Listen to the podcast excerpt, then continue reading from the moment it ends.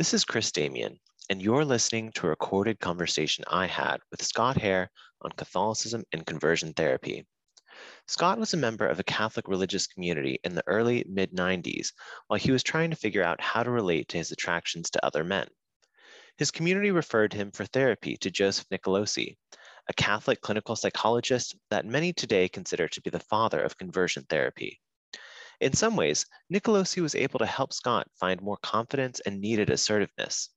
But even from the beginning, Nicolosi was pushing narratives and positions that didn't really match onto reality. Looking back, Scott now sees how Nicolosi's ideologies prevented the psychologist from fully helping his clients. Scott got to know many of Nicolosi's other clients through group sessions.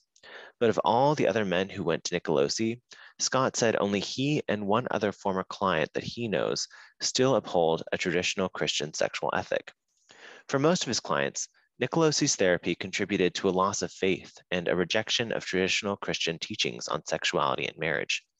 I hope you find our conversation helpful as we try to navigate and untangle the web that was and is the Catholic ex-gay movement. So, Scott, so one of the things we we talked a little bit previously about your experiences, and and we'll kind of come back to this. One of the things I found really interesting mm-hmm. was you'd set, shared that, you know, of all the people that you knew who went to Nicolosi for basically conversion therapy, mm-hmm. you were the only or one of the only people who still affirms what the church has to say about sexuality. You know, I, I think I'll, I'll definitely yes. want to come back to that, but maybe just to start us off, could you just share, I guess, the story of how you ended up seeing Nicolosi?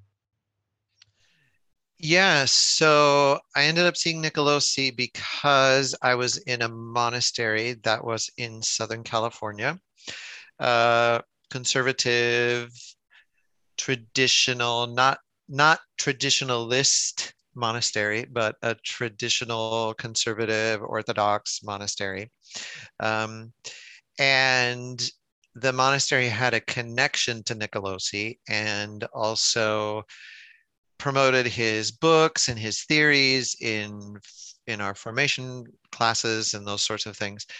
And so when I had, I got to a point in my um, formation right after I had taken my simple vows, my first profession, um, I came out to my um, superiors. And they, we talked about different options and everything. And they, one of the options that was presented was going to see um, Nicolosi for reparative therapy. Um, it was, it, it was encouraged, not necessarily, they weren't like, yeah, you have to go, but it was, it was something that was encouraged. And it was more the idea that um, in order to be a priest, you, because I was studying for the priesthood at the time, uh, or that was kind of the goal where I was headed, um, you needed to have a certain sense of your own masculinity, and and that it was because the the mon- one of the things the monastery advocated was that really only straight men could become priests, um, because the they were the only ones who could really sacrifice and and and embrace celibacy um, fully. I don't. It, it was some bizarre. Anyway, I think it's bizarre now. But but um, but anyway, so it was something. So in order to kind of shore up my masculinity um, and also eliminate, I, in, in a certain sense, also eliminate the scandal of having a gay priest or a priest who would say, oh, yeah, I'm gay or I'm homosexual, even though I'm living chastely. Um, that that also was, I think, was also part of it as well. So that then I could get to the point where I could say, where somebody would be like, oh, well, you're gay. And I would be like, no, I'm not, you know, mm-hmm. that sort of thing. And and so so that was what led me to see start seeing Nicolosi. Yeah. Yeah. And and so before you saw Nicolosi, you said you'd had mm-hmm. some exposure to some of his books. Is that right? Yeah. One, they did encourage, uh, well, in our formation classes, they they basically presented homosexuality in line with his theories, talking about the or, origin of homosexuality. And then also after I had come out to my superiors, they recommended that I read his book. So they they gave me his uh, a couple of his books to read. The titles of them escape me. I can I can see the the the um, I can see the covers, but I, I can't remember the titles. But I'd have to look them up. But anyway, yeah, it was like two of them, I think. Yeah, and and so so Nicolosi's theory of homosexuality was it, was it presented to you as the church's teaching on homosexuality? How is that presented in the context of the monastery? Well, it was basically it. It wasn't necessarily presented in line with the church. There wasn't like saying Nicolosi's theories of the origins of homosexuality are the church's teachings, okay. But it basically was presented as kind of like, this is the most rational, reasonable explanation we have for homosexuality or the origins of why. And it wasn't even, it wasn't even presented like this is one of the theories or this is anything. It was just like, this is the theory. And in fact, initially it wasn't even said, oh yeah, Joseph Nicolosi, see, this is his idea. It was just, this is how homosexuality comes about, and this is what we know, and this is it, basically. And it wasn't, um, yeah. And then later, after they had, you know, said, oh, you can go see Nicolosi, and they gave me the books, and I was just like, oh, this is where it comes from, kind of thing. And okay. So also when I, when I, this, this was right before the catechism came out. So the catechism of the Catholic Church hadn't actually been, it was in the works at the time. And it was, it, it was like, we knew it was being worked on and stu- you know, prepared and all that sort of stuff, but it hadn't actually been published and finalized yet at this point. It was like about a year, maybe right before I went to see Nicolosi, that the catechism came out with the with the language that we all are familiar with now. Sure, but, sure. So we're talking kind of like early nineties. Yes. Okay. Mid nineties. Yeah. yeah. Mm-hmm. Okay. So the so you're taught this theory, the catechism comes out, and you're seeing Nicolosi. Mm-hmm. So so right. you you talk a little bit about kind of this theory that's presented to you. What is the theory? So the ironic thing about this is that in all as in probably every other aspect of of psychology and our interior life and all that sort of stuff, um, the monastery would not have embraced anything Freudian. But the whole theory is based on Freud, so it's all based on the idea of the the boy. And and Nicolosi's theory is primarily, I should say, primarily centered on male homosexuality. He doesn't really have anything to say about female homosexuality because he said that it's much more complicated because of the way his theory works. So basically the idea is that the boy is born into a family and he, you know, the bond with the mother is very strong at first because obviously, you know, we're mothers carry us in their wombs and and we bond with them naturally. And so in the process, his idea is that in the process of, of development, psychosexual development, the boy has to has to um, reject the mother in order to to bond with the father, and and the mother must push the boy in a certain sense to bond with the father. And anything that kind of interrupts that um, can event, basically causes a wound in our in our psyche, and that wound then can be can one of the results of that wound can be homosexuality, can be being gay.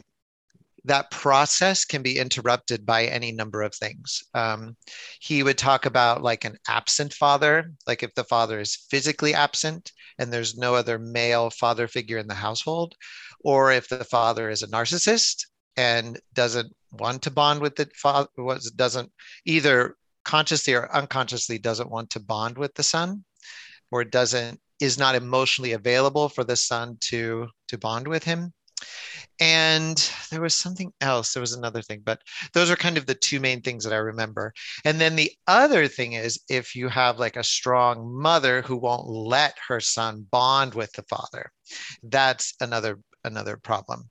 Because then, so the idea was that the, the son has to leave the mother, go to the father, and then he can return to the feminine later on at, you know, in a romantic relationship and that sort of thing. Mm-hmm. And so the idea was that this, this, then the whole idea is that it's reparative therapy because it's a therapy to try to repair the wound. And the whole idea about homosexuality is that you're driven, in his idea, in his mind, is that you're driven to the the the drive to like connect with other men sexually. It's it's a sign of this wound that's happening, and you're trying to repair it in a way that's not healthy, basically. Yeah. So yeah, that's yeah, okay. basically the theory. Okay. Yeah. So, so so you're you're presented this theory in the monastery. You kind of have it yeah. confirmed in the books. You realize that from the books, this is where it comes from, and mm-hmm. then you're basically referred to Nicolosi through the monastery. Right. So yes. so talk to me about what the initial relationship was like with with Nicolosi. What what did mm-hmm. you do first? How did you get the introduction to rep- reparative therapy? Well, let me see if I can remember. Um, so a lot of it initially was, you know, talking about family dynamics, talking about um, my father, talking about my past in terms of a lack of like male, I, I, I didn't have a lot of strong male friendships when I was growing up. And so we would talk about that. We would talk about, you know, the, the family dynamics with my dad and, and those sorts of things. And, and then in the process of that, he would introduce his theories and, you know, be like, oh, well, this is what explains it. And this is this sort of thing. And, and in terms of uncovering some of those things. And then he would bring in his ideas about how you could repair that, you know, which was by developing um, strong emotionally, emotional um, or strong, intimate, non-sexual relationships with other men, basically. Yeah. I mean, obviously, I think in the process, he saw himself as kind of like Uh, a father figure in some ways, like in a professional setting, not necessarily that he, you know, he wasn't doing things like you hear stories about other kind of ex-gay therapists or counselors doing things like, you know, like hugging or, or, you know, you know, cuddling with their clients and those sorts of things. He never did anything like that, but he did like encourage that among his, like to find somebody who you could you could cuddle with and do some of those sorts of things with. Um, yeah. So, so those were some of those, that was kind of the initial part of the, the, the reparative therapy that I can remember. Yeah. Yeah. And, and th- this is all in individual therapy. Is that right? Yes. Okay. Yes. And then about a month into um, my individual sessions, because those continued on for about three years. Um, he, He told me about a, a, a group, the group therapy, the, a group that he had as well. So, so I then became a part of a, a group, basically a group of other, other men who were, who were, you know, doing the same thing. And that's where I developed some good friendships through those. Mm-hmm. Yeah. Yeah. And, and what was your initial reaction um, as you started off this relationship and kind of began learning about these mm-hmm. theories and hearing from Nicolosi? Yeah. So my initial reaction was that this did make some sense. It, it did resonate with me, and it did, it did have, it, it, it, it what I want to say, it did, um, it did make sense in terms of my own life, in terms of some of my own experiences.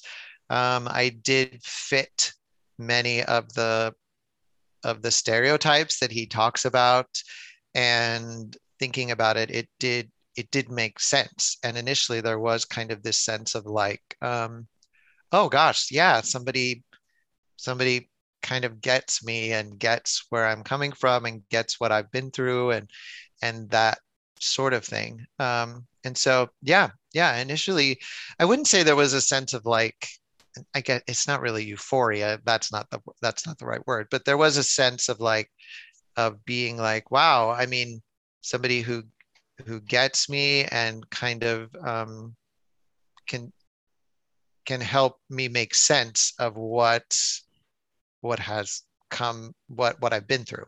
Yeah. Yeah, yeah. Others that I've spoken with have said that, especially early in the conversion therapy process, there's this like deep sense of affirmation because it feels like you're being seen for the first time. Um, yeah, yeah. And then not only being seen like by him, but then bringing in the peers, um, bringing in other other men of different ages who were experiencing the same thing, and then being seen by them and being able to talk about this openly. Because I, I didn't have a lot of people that I could talk about it openly. And I couldn't talk about it openly really at the monastery with, I mean, I could talk about it with my superior and maybe a couple other priests, but, but they're really, you know, I couldn't talk, I wasn't supposed to talk about it with any of my fellow seminarians or the guys that are in formation. So, so that, so yeah, so that was really, really um, very affirming. Yeah, that's a very good word for it. Yeah. And, and what, what was the language that was used in these contexts to talk about like homosexuality? Like what, what's the, the mm-hmm. like linguistic framework that you were being encouraged to use? Um, well, the idea that it's a wound, you know, that, that really underneath, um, we, it, we are wounded heterosexuals, basically, um, mm. that, and, and looking back, it does encourage the idea that somehow you, you are less than, you know, as a gay man, as, as somebody who has same-sex attractions, that you are, you are less than, until you get to the point where you heal the wound, or you heal it as much as you can. Because one thing he did, he never promised that we would be one hundred percent, um, you know, heterosexual. In fact, he would talk about sometimes about how um, you'll never be, you'll never be like, they would talk about ever straight. You'll never be like an ever straight man, you know, you'll always be, you'll always have this thing, except he would talk about how it would stop being a big H, homosexual with a big H, and become homosexual with a little H, and how you'd be able to like put it on a shelf somewhere in your, in your mind or whatever. And it wouldn't dominate you. It wouldn't overwhelm your thoughts or anything like that. And um, and he would talk about the pattern of acting out. You know, he would use those terms like, oh, well, you act out, you know, you you engage in sexual behavior in different ways. And he would talk about how everyone has different triggers that that lead you to do that. And so it's like, okay, well, let's try to figure out what the triggers are so you can stop the pattern. Um, you can stop the acting out. And And in terms of being a Catholic, you know, th- that there's something very appealing about that, because you, you know, if you do embrace what the church teaches in its fullness, you know, it is seen, acting out is seen as a sin. And therefore that would be something that you would want to try to try to break the cycle, at least to get a better understanding of it, so that, so that you wouldn't necessarily find yourself in those situations, um, with without being aware. You know, I guess I guess yeah, yeah. It's easy to find yourself sometimes with, you know, an, an, an you know, you become you get in, in a situation like that where you're not aware of of why it's happened. And so there is some there was something appealing about that, but but that was a lot of a lot of what it was. Or or if you know, if, if something happened with somebody, you know, in the group session, if somebody had done something, had acted out, we would, we would discuss it. We would talk about, you know, why it happened. And a lot of times, you know, would get at the root, we try to get to the root of the problem or what was going on and that sort of thing. So, yeah, yeah you know, I, I think that there probably would be, you know, a certain portion of Catholics who would, who would hear all of this and, and they would respond, well, this all sounds great. You know, what, what's the problem with it? You know, right. I mean, what, um, right. you know, I mean, where at, at any point in this process, did you have any concerns or, um, kind of like push on any of these mm-hmm. like theories or ideas, or see others doing that? Yeah. So not right away when I got into the group sessions, but and and different people would come and go out of the group. So some people get to a point in their therapy where they were ready to leave, and so they would leave the group and some new people would come in. He tried to keep the group kind of small. And I can remember people starting to push back, saying, well, I know this particular person who doesn't fit your, you know, who doesn't fit. They're, they play sports, they're perfectly comfortable in their own skin, they're very masculine, they're, I mean, all of these things that that didn't fit Nicolosi's um, theory. You know, they have a great relationship with their father, they never had, they never had a bad problem, and yet here they are, you know.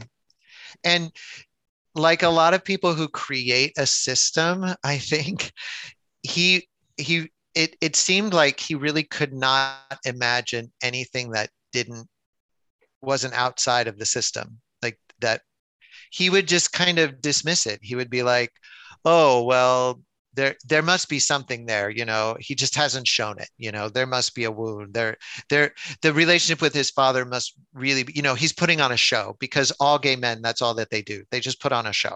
It's very surfacey, and that's why gay men are so involved in in in the arts and in, you know, in the movies, in fashion and all these stuff, because they just want to create this this this uh, they want to create this uh, this fake world, because because if you're gay, you're living in the false self. You're not living in your true self. And and so so so I can remember people pushing against that, and he just couldn't explain it. And it I would I was left thinking, well, okay, I guess at the time I I didn't really stop to examine it too much until after I had already left the monastery and had gotten out away from reparative therapy and started started having meeting some of uh, people like that myself. Um, because being in the monastery, my contacts with with like L G B T Q plus people out, you know, just in the in the real world was it was very it was limit. Well, I wouldn't say I wouldn't even say limited. I would say it was non-existent.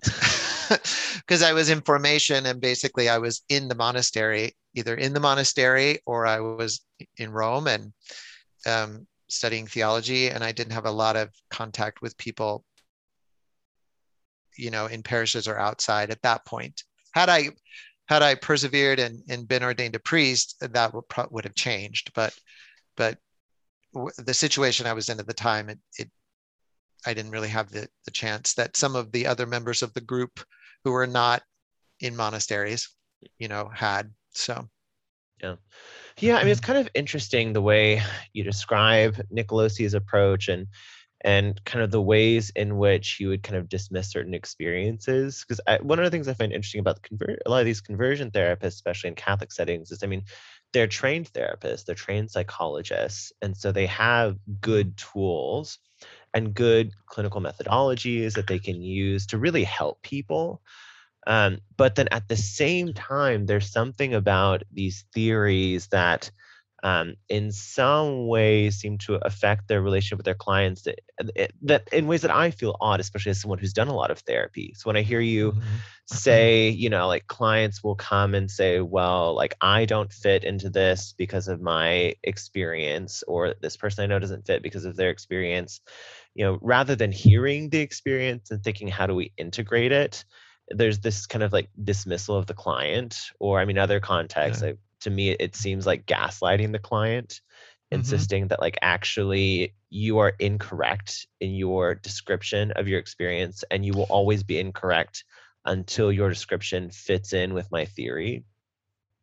So, you know, there seems to me something yeah. that's highly manipulative here. But then on the other hand, the other thing that I've heard about the, is a lot of these conversion therapists is, is people who have gone through them have said, yes, this was harmful, but at the same time, my experience of, of that person was that they were well-intentioned.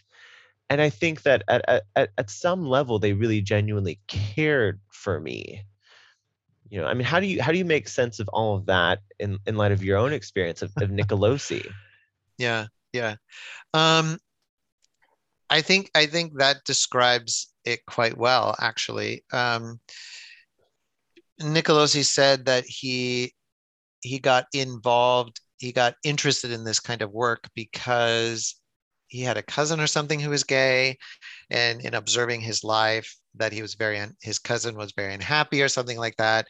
And at one point, he he said that he had men started coming to him um, with unwanted homosexual attractions, basically. And initially, he didn't really know what to do with it, he said. And then through kind of his own research, thinking about, like, he said that Anna Freud, Freud's daughter, had done, was like the first reparative therapist, basically.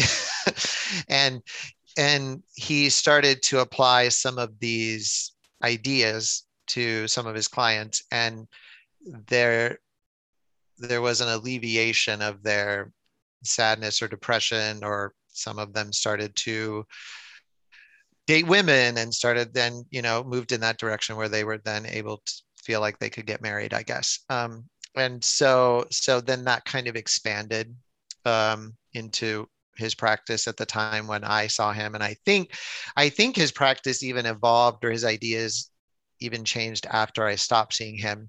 Because at that, at, after I stopped seeing him, I, I really didn't pay too much attention to what was, what he was talking about a lot. So, so I'm not entirely sure, but I wouldn't be surprised. Um, And so, so yeah, I think he really did genuinely care about his clients, and he, he did. And it, it, it's, it's a weird thing, because on the one hand, yeah, he didn't, he did like dismiss, dismiss things when people would, people would come to him and be like, um, well, th- that doesn't fit my experience. But then also at the same time, he would be like, if somebody was just like, I don't really want to do this anymore, he was like, okay, well, that's your choice, and if you want to be gay, go be gay, you know, you, nobody is forcing you to be here, you don't have to stay here. And but he would always say things like, well, if you go to the gay bar, or if you if you go to these things, keep your eyes and ears open for what you've learned here, and see how how or if it doesn't apply to what you're experiencing there. And so on the one hand, he was kind of, I don't know, it was kind of like he was, he, he was not allowing his clients freedom while saying that he was giving them freedom. It was, it, it's, it was a very strange thing. I mean, I don't, I don't know how to talk about it other than that. So, and at the time I was like, oh, okay, well, yeah, I mean, he's saying, okay, yeah, it's, it's kind of a, he's saying, yeah, you have the free choice to do what you want to do. But at the same time, what I'm saying is really the truth. You know, it's, you're not going to find anything that's not going to match with what I'm saying there. And if you do, then it's really not real, basically, you know? Yeah. Yeah, you know, I mean, I, I guess maybe, you know, it would be correct to kind of characterize it as, as, as he would kind of subtly communicate, you know, you are welcome to go off and be an incomplete man if you want. Right. You know, is that, yeah. yeah. Basically. Yeah. Okay. Yeah. Yeah. So, I, I mean, I don't know. I, I think that, you know, some people might hear this and, and say, well, you know, he's exposing people to a theory. He's saying, you know, they're free to like continue with him or not. Uh, and at the same time, you know, part of this is, you know, for some people, when you dig into this stuff, there there are real wounds that people benefit from processing and working through. So I think some people might hear this and say, you know, what what really is the harm of this? You know, mm-hmm. how how would you respond to that? Ooh, yeah, I guess I guess what comes to mind for me, as I've thought about it, because for me, my time with Nicolosi did not leave me with the same kind of wounds or, or wounds, I guess is a good word, or trauma that, that many other people have experienced by going to ex-gay therapists and, rep- and reparative therapists and those sorts of things. Um, but I guess, I guess the thing is, it's not so much, as I think about it, it it's not maybe so much that, that, you know, that aspects of the therapy are, are not, um, are not helpful.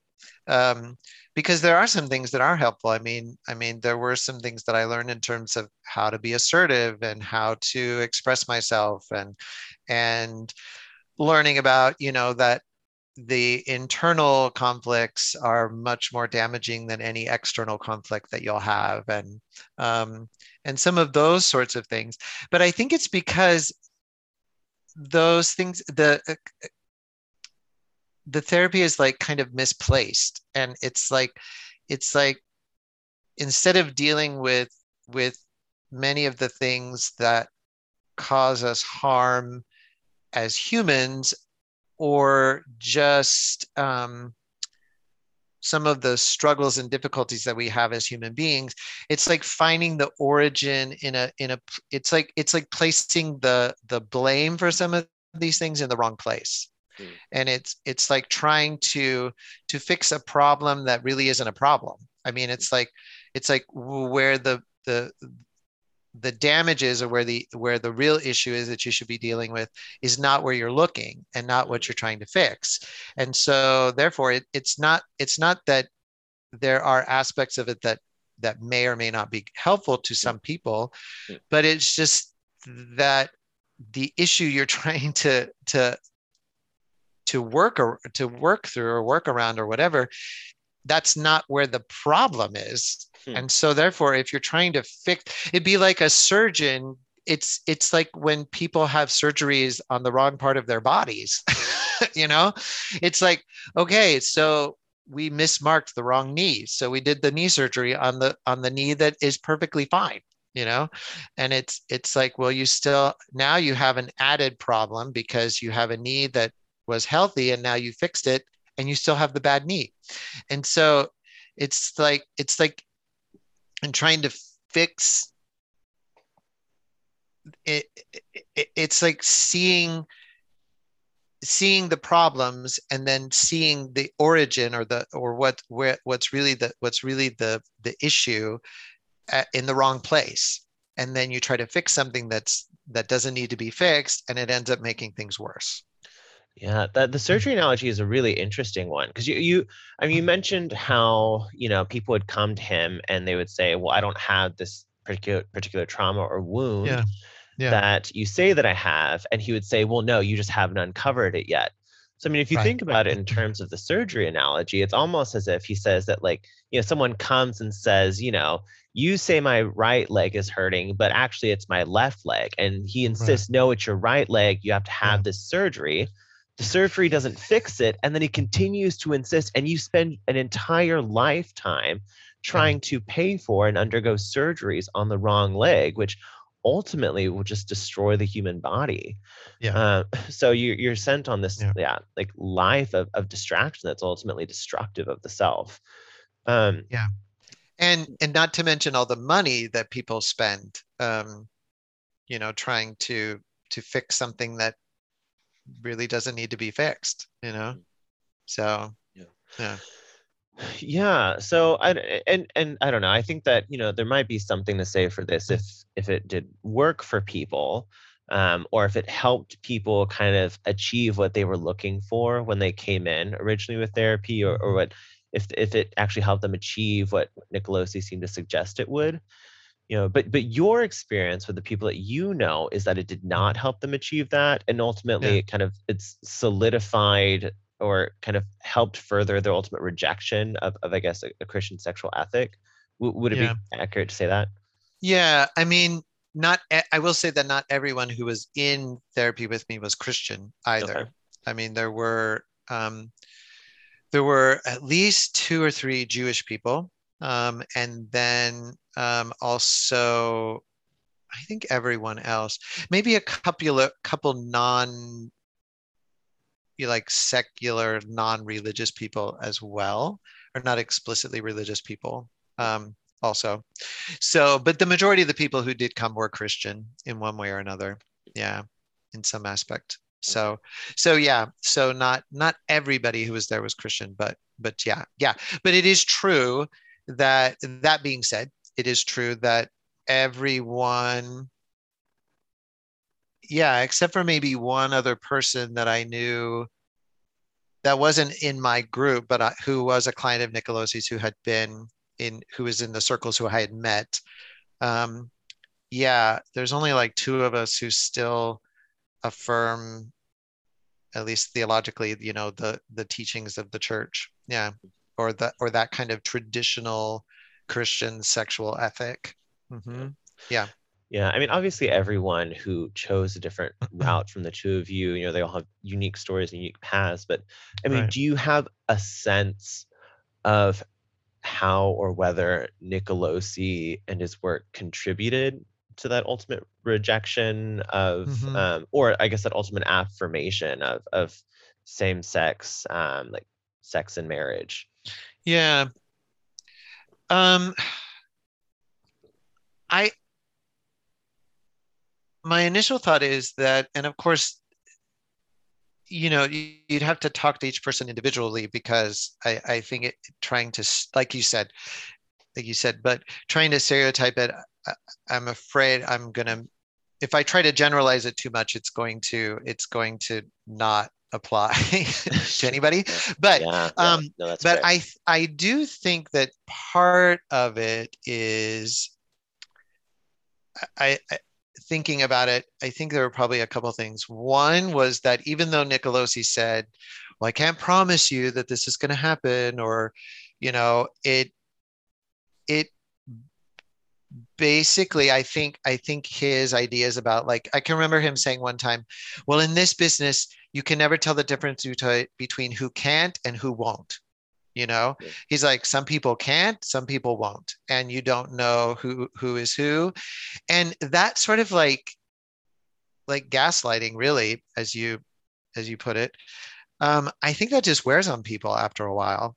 And, and I think after a while, you just get frustrated, because even though, you know, it's like, why am I spending all this money on something that isn't, isn't changing, you know, or I'm getting like, just like, I get like little glimpses of like, oh yeah, okay, that woman is somewhat attractive, and then you try to date her, and then it it all falls apart, or whatever.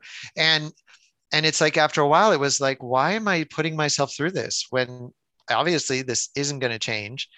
And then in the and then in the process of that, then discovering, um, you know, because because at the time, um, you know, affirmative affirming theology wasn't quite as developed, or or there, there were still, I mean, besides like the Metropolitan Community Church and maybe the U C C, the United Church of Christ, you know, a lot of the other mainline Protestant denominations at the time um, hadn't gotten to the point where they were really affirming or coming or addressing these things in in strong terms. And even even at that time, there was still, you know, politically, there were, you know, no ballot initiatives to, to allow gay marriage legally in any state had had passed by that point. Even California was, you know, they they weren't really affirming of gay marriage legally at, at the point. They had civil unions and those sorts of things. But and so so I think I, I think then that idea of like, why am I pushing, putting myself through this? And then coming to kind of, kind of, um, what do I want to say? Um, being exposed to then more affirming theology at the time, I think it becomes kind of a perfect storm that then leads, leads people um, away from the traditional um, Christian sexual ethic. And and I, I will say that that for my friends that I do know from that time, I, you know, it it, it was it, many many of them it was it was an agonizing experience, and it wasn't something that they just took lightly in terms of where they went with their faith. You know, I think I think for some of them, had they not not embraced, they would have lost their faith completely. I mean, they would have just just gone off and, and become completely secular uh, without any kind of religious affiliation or anything like that. And I, I think in many ways, progressive theology, affirming theology save them, um, for lack of a better word. um, yeah, sure. Yeah, it's so, so I don't, it, it wasn't something that I, it, I think a lot of people think that, that gay Christians, like affirming gay Christians, side, side A, in, you know, whatever term you want to use for it. I think sometimes people who are on a more conservative side, they, they get this idea that, that people just, that they just decide one day, I'm just going to become affirming. I just, I don't really care. And I'm just going to go do this. And, and I find that for most people, that isn't the case. I mean, they, they, they, it's, they agonize in a way, they, they do study, they read, and they prayerfully come to this position, which, which some people don't agree with, but, but it isn't something I, I don't, it, I wouldn't say that for most people, it's willy-nilly. Maybe for some people it is, but for, for other people, I don't, I don't think it is. And, and the people that I know, I, I wouldn't say that it was something that they just, they just did, they took lightly, you know. So you said that, you know, for, for the people who went through this experience with Nicolosi, reparative therapy, that, you know, there were kind of two routes that you could kind of imagine, either, um, you know, through more, I guess, you know, for lack of a better word, kind of progressive theology, being able mm-hmm. to find a way to hold on to faith, or having kind of a loss of faith altogether. You right. know, so thinking about that kind of pathway to from reparative therapy to a total loss of faith, you what do you mm-hmm. see as the connection between the experience of reparative therapy and of ultimately being driven away from from faith? I think it's um, well, I think it's a despair, and I think I, I, I think in a way it is, because many people would come, you know, many people embrace reparative therapy or ex-gay therapy, ex-gay ministries, because they grow up in churches, they, you know, and in families that are constantly telling them that this is a sin, that this is, um, that God hates you, that, that you need to, if you want to be loved by God, you have to be straight, you have to be, you know, you have to embrace, you have to, um, that you have to do this, you have to, otherwise you will go to hell. And, and I think, I think, so they come to Nicolosi, they go to ex-gay ministries with a lot of hope, with a lot of, you know, it's like, it's, you know, initially, like you said, things are very great, because finally it's somebody who affirms, it's somebody who can, who can give me a framework for what I've been going through and g- give me a path forward and a path out of it. That seems legitimate. That seems, you know, he's a secular psychologist, so of course, you know, he's not. And in Nicolosi's case, you know, he was he was a secular psychologist. He wasn't affiliated with any religion. He himself was personally Catholic, but he didn't he didn't bring a lot of that into um, into his into the therapy, especially the group therapy. Um, so it wasn't like it was a, a religious based therapy and that sort of thing. And so it was like, oh, and, and so initially, you know, there was some euphoria, you know, it's like a honeymoon period. And then you, and then things start to collapse for a lot of people. And the other thing was like, he could, you know, in terms of like, like not explain, um, you know, kind of gaslighting the client, but also then when people would ask, well, can you point to somebody who, who's had success? It would be, some of it was privacy reasons, but I don't know if that was an excuse or not, but it was very difficult for him to be able to point to anyone, you know, like a former client or anybody who had gone, who had been successful at this. And even the people who were eventually, they ended up leaving their spouses or, or something, you know, and, and so So that was that was really difficult. And I think I think for some people then it's like, well, all the hope that I had and all the everything I placed on Nicolosi, and it's not working. I'm only getting worse. Things are are are worse for me. And what's the point?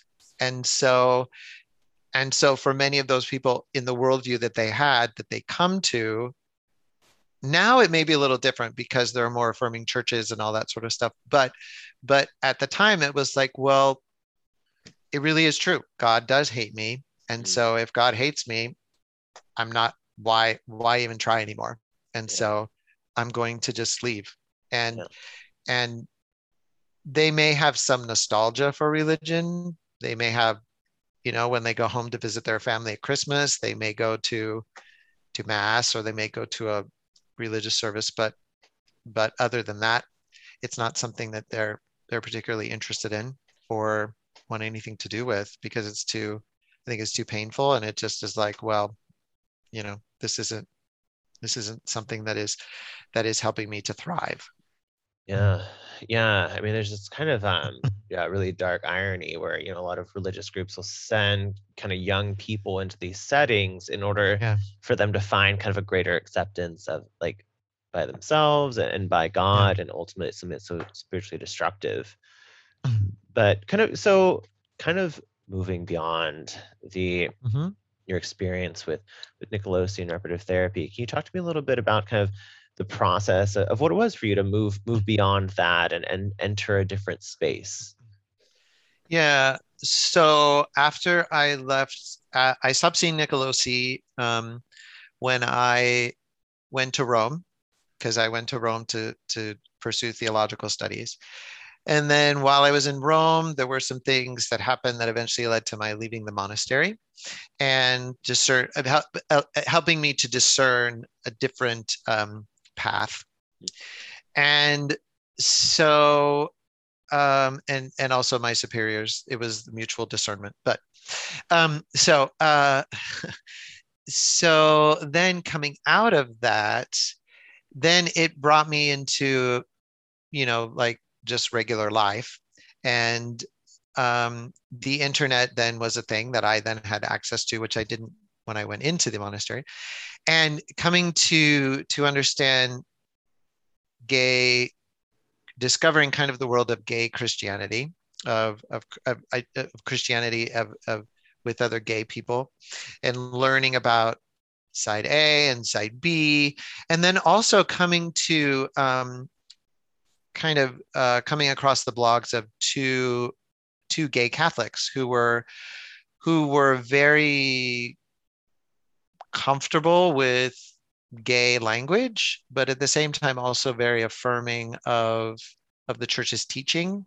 And both of these men were in in kind of long-term committed relationships with another with another man, but that relationship, as far as I could tell, was in harmony with the church's teachings.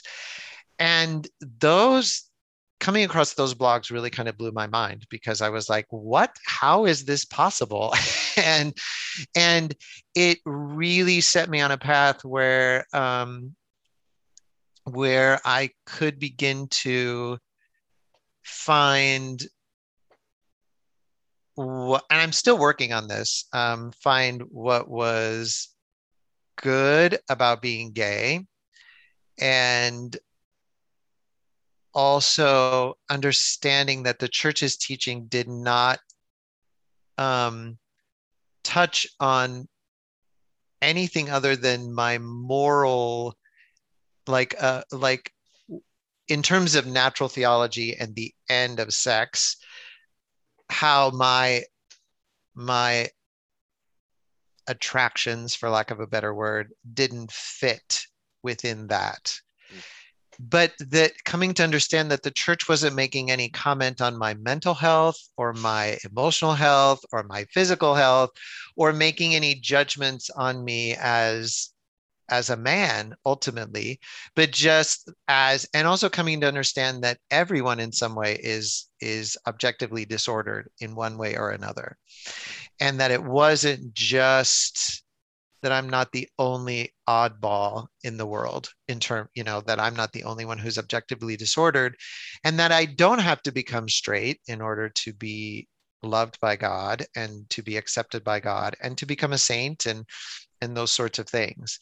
Um, I wouldn't say it, it answers all the questions, but, and it, it, you know, but also in terms of coming to understand that a partnership is still possible within the bounds of the church. You know, it's just, as I like to say, the church basically says the boundary is that the expression of love within this particular partnership could not be a sexual one, and that your expressions of love can be in, in a multitude of other ways, but that that sexual expression is reserved for marriage, the sacrament. I think maybe what I, what I might be hearing is that, you know, a couple of things. You know, one is that, you know, a big part of what, what kind of helped you come out of this was realizing that um, gay people were much more, um, were just very different from what you were led to believe about gay people. I'd say one thing. And then also another thing is that, you know, what what Christianity and the church have to say about sexuality is much more kind of nuanced um, than than what you were led to believe. But yeah, you know, maybe yeah. it's just so so kind of uh, one more question that I have is, you know, looking back, you know, a lot of this stuff does continue. You know, reparative therapy goes on um, still today. Yeah. It's still, you know, Catholics are still referred to it. Sometimes it goes by another name. You know, I think Joseph Nicolosi's son has a practice where he has um, he does what he now calls reintegrative therapy. So, so, you know, right. what, what would yeah. you say to a young person who maybe is, is, is just starting to get familiar with some of these theories, finds them very attractive and, and wants to go and try to pursue the, this type of therapy? Mm-hmm. Um, when you say young, how, what do you mean by young? Because some- early twenties, maybe, or, early you know, twenties. Someone who's eighteen and, and now they realize, you know, I can just go pursue this for myself, you know? Right. Right. Well, um, maybe it sounds ironic, but I would probably, I would probably say something along the lines of what Joe had said in terms of, because I, I'm, I am a big believer in, in personal freedom. So if, you know, if somebody If if somebody says, "Oh yeah, I want to go do this," I'm I, I I'm not. If they're if they're an adult, I mean, if they're if they're not, if they're if they're past the age of majority, they're not being forced into by their parents or, you know, and and I say, okay, well, fine. I mean, if you want to go, fine. Um, but here are some things to keep in mind. I think before you go, you should take a look at some of the stories of people who have been through it. And you should you should look to see what look look and see what really is is driving the therapist. What what is it that their theories are based on? I mean I mean think about examine some of those things before you you you make the final decision to go to see the therapist, so that your decision is is fully comes from a place of. Of being, so you do your so you do your due diligence, basically. You know, that that's what I would tell them. If they're if they're hell bent on going, nothing that I say is going to stop that stop them from going, basically. Um, but I would I would say you just educate yourself before you go. Um, do some research. Find, if you know, if, talk to, I don't know, talk to some other clients, or I, I, that probably isn't possible because of the confidentiality. But, but just in terms of, you know, do do research on what what's really going on, what what's what's behind the therapists, what's their what's their um, what's their method, all of that sort of stuff. So, so I think I think that's really important. And it, and then if it's also a, a religious person, you know, I would say. I would, especially a Catholic, I would say, why why don't you also look and see what the church really has to say about this? You know, don't don't it, it, go to the original sources. You know, don't necessarily take the word of your your parish priest at, you know, don't take him at his word, um, or any other priest that you you've read, because some of those priests are not don't have the best of motives, or they. they automatically assume that all gay people are bad. And yeah. so therefore, you know, let's look at the, the documents and have a look and see what, what the church has to say about it. Um, yeah. yeah and I mean, you, you don't before you make those decisions to go. Yeah, and I mean, your advice regarding priests, you know, doesn't come out of nowhere. That comes out of your own experience of, you know, well-meaning religious communities sending you into into experience that is those challenging and for a lot of people very harmful. Yeah, and I I would also I would also encourage someone to look at their own motives as to why, you know, why are they, why do they want to pursue this? What what what is it exactly that is driving them to want to make that choice? Yeah. And is there a better choice or something that would be healthier that they could they could pursue yeah. or they could think about? Because sometimes there really are there really are issues that need to be dealt with in therapy. I mean, sometimes that really is true, but it's just like, but is this the real cause? Is this the root of what of what needs to be be um what I want to say, be dealt with or be, be, yeah, in therapy. Yeah, I think I hear what you're saying is, you know, like, you know, we're all on this journey to gain greater self-knowledge and, um, and, and to grow and develop. And, and during this process, people we rely on, we want to make sure that we're actually gaining self-knowledge and are not being placed into to boxes that aren't helpful or, or that might be harmful. Exactly. Yeah. Yeah. yeah. I hope you found this conversation interesting and helpful. You can find more at chris damian dot substack dot com.